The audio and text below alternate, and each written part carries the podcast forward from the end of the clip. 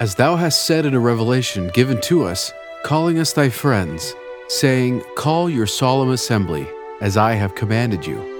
Doctrine and Covenants, section 109, verse 6. Hello, listeners. This is Nick from Book of Mormon Central, and today's podcast addresses the question Why was Doctrine and Covenants, section 88, quoted in section 109? Doctrine and Covenants, section 88, sometimes called the olive leaf, is one of Joseph Smith's most eloquent and expansive revelations. It opens with eternal vistas on multiple topics Jesus Christ, the light of the universe, verses 1 through 13, degrees of glory and divine perspectives on the relativity of laws within kingdoms, verses 36 through 61, and how God's Spirit will be poured out upon all the faithful who sincerely ask, verses 62 through 68. Following that soul stretching instruction, the Lord asks his people to remember God's ultimate promises and invites them to come together in solemn, sanctifying assemblies. Verses 69 through 75. In January 1831, years before Joseph received that revelation, the Lord commanded the saints to go to Ohio, where they would be given the law, and there you shall be endowed with power from on high. Doctrine and Covenants, section 38, verse 32. Two years later, in January 1833, it was time to take the next step to receiving that promised blessing by building a house of the Lord in Kirtland. In delivering Doctrine and Covenants, section 88 to the saints, Joseph called it the Lord's message of peace to us. This revelation gave assurance that the Lord was pleased with the efforts of his faithful saints. The purpose of the temple still today is to direct us into the presence of the Lord and to help us become at peace with him. To construct the temple, much physical work needed to be done. Stones needed to be cut, lumber milled, windows framed, and floor to ceiling curtains hung. At that same time, extensive spiritual preparations were needed. As a key step in preparing the church for the dedication of the Kirtland Temple, the School of the Prophets was created based on the instruction given in D&C 88, verses 77 through 80. And I give unto you a commandment that you shall teach one another the doctrine of the kingdom. Teach ye diligently, and my grace shall attend you, that you may be instructed more perfectly in theory, in principle, in doctrine, in the law of the gospel, and in all things that pertain unto the kingdom of God, that are expedient for you to understand, of things both in heaven and in the earth, and under the earth, things which have been, things which are, things which must shortly come to pass, things which are at home, things which are abroad the wars and the perplexities of the nations, and the judgments which are on the land, and a knowledge also of countries and of kingdoms, that they may be prepared in all things when I shall send you again to magnify the calling whereunto I have called you, and the mission with which I have commissioned you. Continuing on in Doctrine and Covenants, section 88, verses 117 through 126, even further instructions for this important educational training experience were given. The words in bold italics are quoted in Doctrine and Covenants section 109, verses 6 through 9, and are then repeated in Doctrine and Covenants section 109, verses 16 through 19, as discussed here next. Therefore, verily I say unto you, my friends, call your solemn assembly, as I have commanded you, and as all have not faith, seek ye diligently and teach one another words of wisdom. Yea, seek ye out of the best books words of wisdom Seek learning, even by study and also by faith. Organize yourselves. Prepare every needful thing. Establish a house, even a house of prayer, a house of fasting, a house of faith, a house of learning, a house of glory, a house of order, a house of God, that your incomings may be in the name of the Lord, that your outgoings may be in the name of the Lord, that all your salutations may be in the name of the Lord, with uplifted hands unto the Most High. Therefore, cease from all your light speeches, from all laughter, from all your lustful desires, from all your pride and light mindedness, and from all your wicked doings. Appoint among yourselves a teacher, and let not all be spokesmen at once, but let one speak at a time, and let all listen unto his sayings, that when all have spoken, that all may be edified of all, and that every man may have an equal privilege. See that ye love one another Cease to be covetous. Learn to impart one to another as the gospel requires. Cease to be idle. Cease to be unclean. Cease to find fault one with another. Cease to sleep longer than is needful. Retire to thy bed early, that ye may not be weary. Arise early, that your bodies and your minds may be invigorated. And above all things, clothe yourselves with the bond of charity, as with a mantle, which is the bond of perfectness and peace. Pray always that ye may not faint until I come. Behold, and lo, I will come quickly, and receive you unto myself. Amen. As an excerpt from this long revelation, the entire second block of verses above, Doctrine and Covenants, section 88, verses 117 through 126, was published in the February 1833 issue of the Evening and the Morning Star. That impressive text served pedagogically as the mission statement for the School of the Prophets, and together with the remaining verses at the end of this long revelation, verses 127 through 137, all of these inspired directives were used as the school rules for the conduct of students and teachers alike in the School of the Prophets. That school was an integral part of the plans being laid for the construction and eventual use of the Kirtland Temple. The cornerstone of the Kirtland Temple was laid on July 23, 1833, and work progressed apace. The first edition of the Doctrine and Covenants was published on September 24, 1835. In it, what is now Doctrine and Covenants, section 88, verses 1 through 137, was included along with four additional verses, now verses 138 through 141. The perceived importance of this revelation to the saints at that time is reflected in its position in that volume as the seventh revelation. It thus stood near the head of the 100 revelations contained in that edition. Printed copies of the book of Scripture became available by the end of 1835 in time for the commencement in January 1836 of all night sessions in preparation for the dedication of the Kirtland Temple on March 27th and April 3rd, 1836. That was when the dedicatory prayer, now Doctrine and Covenants, section 109, was given in a pair of repeated dedicatory services. Those sessions filled the temple to overflowing on both the main floor and in the assembly hall above. Based on the number of people known to have been crowded into the building, one modern structural engineer has wondered why the upper floor did not collapse onto the hundreds of people below. The construction was not designed to bear that kind of weight. The magnificent manifestations of Pentecost like spiritual powers and the appearance of Jesus Christ, Elias, Moses, and Elijah were testified of immediately and by many who were in attendance.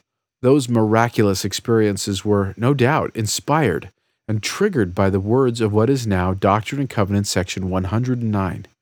That canonized prayer began by giving thanks and by attesting to the enormous sacrifices that had been made to present unto the Lord the building. The prayer also began by rehearsing words, bolded and italicized, from Doctrine and Covenants, section 117 through 120 which had been given by the Lord more than three years earlier. And as thou hast said in a revelation given to us, calling us thy friends, saying, Call your solemn assembly, as I have commanded you. And as all have not faith, seek ye diligently, and teach one another words of wisdom. Yea, seek ye out of the best books words of wisdom. Seek learning, even by study, and also by faith.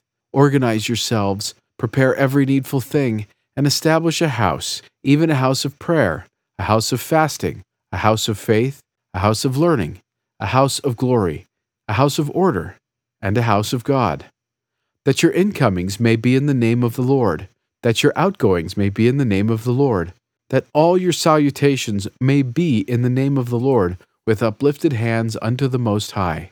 Then, after praying that the glory of the Holy Father would rest down upon thy people, and that his holy presence may be continually in this house. The dedicatory prayer went on to petition the Lord that the temple would empower worshippers to go forth honorably and with divine power, revisiting once again several words and phrases from Doctrine and Covenants, section 38, verse 32, and Doctrine and Covenants, section 88, verse 117, verse 119, 120, and 124 as follows. And do thou grant, Holy Father, that all those who shall worship in this house may be taught words of wisdom out of the best books, and that they may seek learning even by study and also by faith, as thou hast said, and that they may grow up in thee, and receive a fullness of the Holy Ghost, and be organized according to thy laws, and be prepared to obtain every needful thing, and that this house may be a house of prayer, a house of fasting, a house of faith, a house of glory and of God, even thy house, that all the incomings of thy people into this house may be in the name of the Lord, that all their outgoings from this house may be in the name of the Lord, and that all their salutations may be in the name of the Lord, with holy hands uplifted to the Most High, and that no unclean thing shall be permitted to come into thy house to pollute it. And when thy people transgress any of them, they may speedily repent and return unto thee, and find favor in thy sight, and be restored to the blessings which thou hast ordained to be poured out upon those who shall reverence thee in thy house. These blocks of text near the beginning of Doctrine and Covenants, section 109, first report to the Lord precisely what had been done to fulfill the commands that he had given in Doctrine and Covenants, section 88. The prayer then petitions that all who come to worship in the Lord's house will be blessed in all the ways the Lord had promised in Doctrine and Covenants, section 88. Doctrine and Covenants, section 88 and 109 are thus connected, but they serve different purposes. The one begins the process, and the other marks the completion of that process. Similarly, related developments further connect these two revelatory pronouncements. For example, on the one hand, in December 1832, Doctrine and Covenants section 88 had featured a long section of warnings from the Lord, while in 1836, Doctrine and Covenants section 109 featured the Lord's glory. Thus, the central part of Doctrine and Covenants section 88, verses 87 through 117, focuses extensively on warnings that will be given to the outside world when seven trumpets sound as Jesus Christ comes and overcomes death and Satan. The word warn appears five times in Doctrine and Covenants section 88, but only once in Doctrine and Covenants section 109. And nothing is said in that dedicatory prayer about the apocalyptic trumpets ominously sounding to the Gentiles abroad. Instead, and in fulfilling contrast, the dedicatory prayer turns its attention inwardly to God, inside this house of the Lord and within its walls of blessings and glory. There, ultimately, ten attributes of God are reverently revered, namely His glory, honor, power, majesty, might, dominion, truth, justice, judgment, and mercy. Here, saints extol the infinity of fullness from everlasting to everlasting here the anointed ones are clothed with salvation and will shout aloud for joy. In addition to the direct quotes, it is interesting to note that Doctrine and Covenants section 88 and 109 share other intriguing verbal similarities. For example, the word seven is mentioned three times in Doctrine and Covenants section 88 in reference to the seventh angel. The word glory appears a total of 21 times in Doctrine and Covenants section 88 and then it appears eight times in Doctrine and Covenants section 109.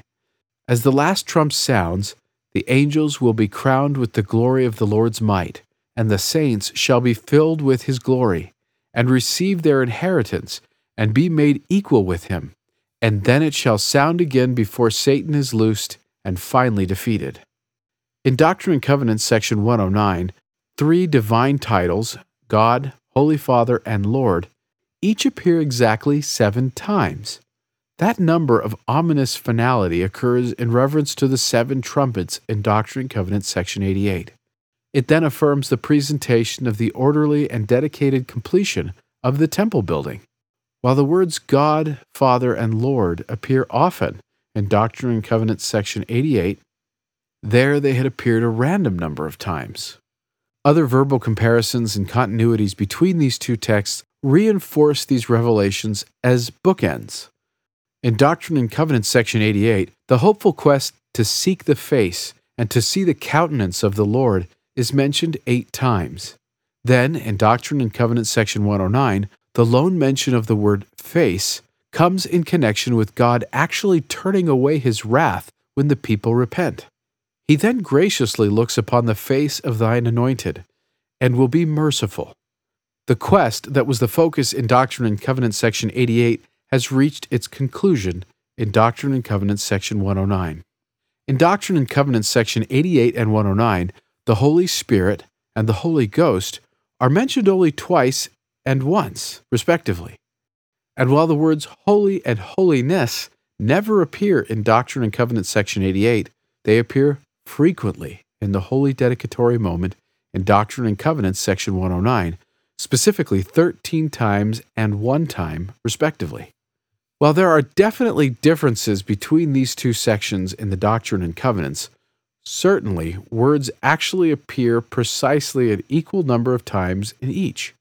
These shared elements solidify their interdependency and interrelatedness, the one as a beginning and the other an ending. These words include power, referring to God's power, mentioned eight times, testimony, seven times, church of God, four times, fullness, three times, Gentile, one time, unclean, one time, mercy, justice, judgment. This triad appears in both sections, although in a partially inverted order. Because they are given duties in Doctrine and Covenants, section 88, presidents are mentioned three times. Because they are being blessed, presidents are mentioned once in Doctrine and Covenants, section 109. In contraposition, the word seal is introduced once in Doctrine and Covenants section 88, but then with finality it appears three times in Doctrine and Covenants section 109. Prayer is always important, and that word happens to appear significantly seven times in Doctrine and Covenants section 88. On the occasion of the solemn dedication, various words for praying appear exactly twice as often, a total of 14 times in Doctrine and Covenants section 109 namely prayer two times, ask nine times, beseech one time, and petitions two times, for a total of 14. Amen appears four times in Doctrine and Covenants section 88, while it appears half as often, or twice, in Doctrine and Covenants section 109. In sum, many factors help us to answer the question why is section 88 quoted in section 109? These two sections are both related to the Kirtland Temple, first to its construction and then to its dedication. One gives the blueprint, and the other celebrates the completion of this splendid showpiece. A large block of text from section 88 is quoted verbatim in two segments in section 109, showing that the commandments of the Lord had been fulfilled diligently and conscientiously. Individual words in section 88 are recycled in section 109 deftly, drawing attention to the glorious offerings that the saints had made to their Lord and God. Details in these two sections are carefully interwoven throughout. Those saints who knew and had closely followed the mandates of Section 88 would have heard those intertextual allusions more consciously and more naturally than readers do today. The detailed composition of these two sections, both individually and as a pair of texts, is sublime, beyond human design. In the life and times of the 1830s, these two sections work together hand in glove. Here and now, two centuries later, as well as into eternity, let them not be separated, whether by unawareness, inadvertence, indifference, or ingratitude. Thank you for listening. To find out more, please visit bookofmormoncentral.org and then click on KnoWhy.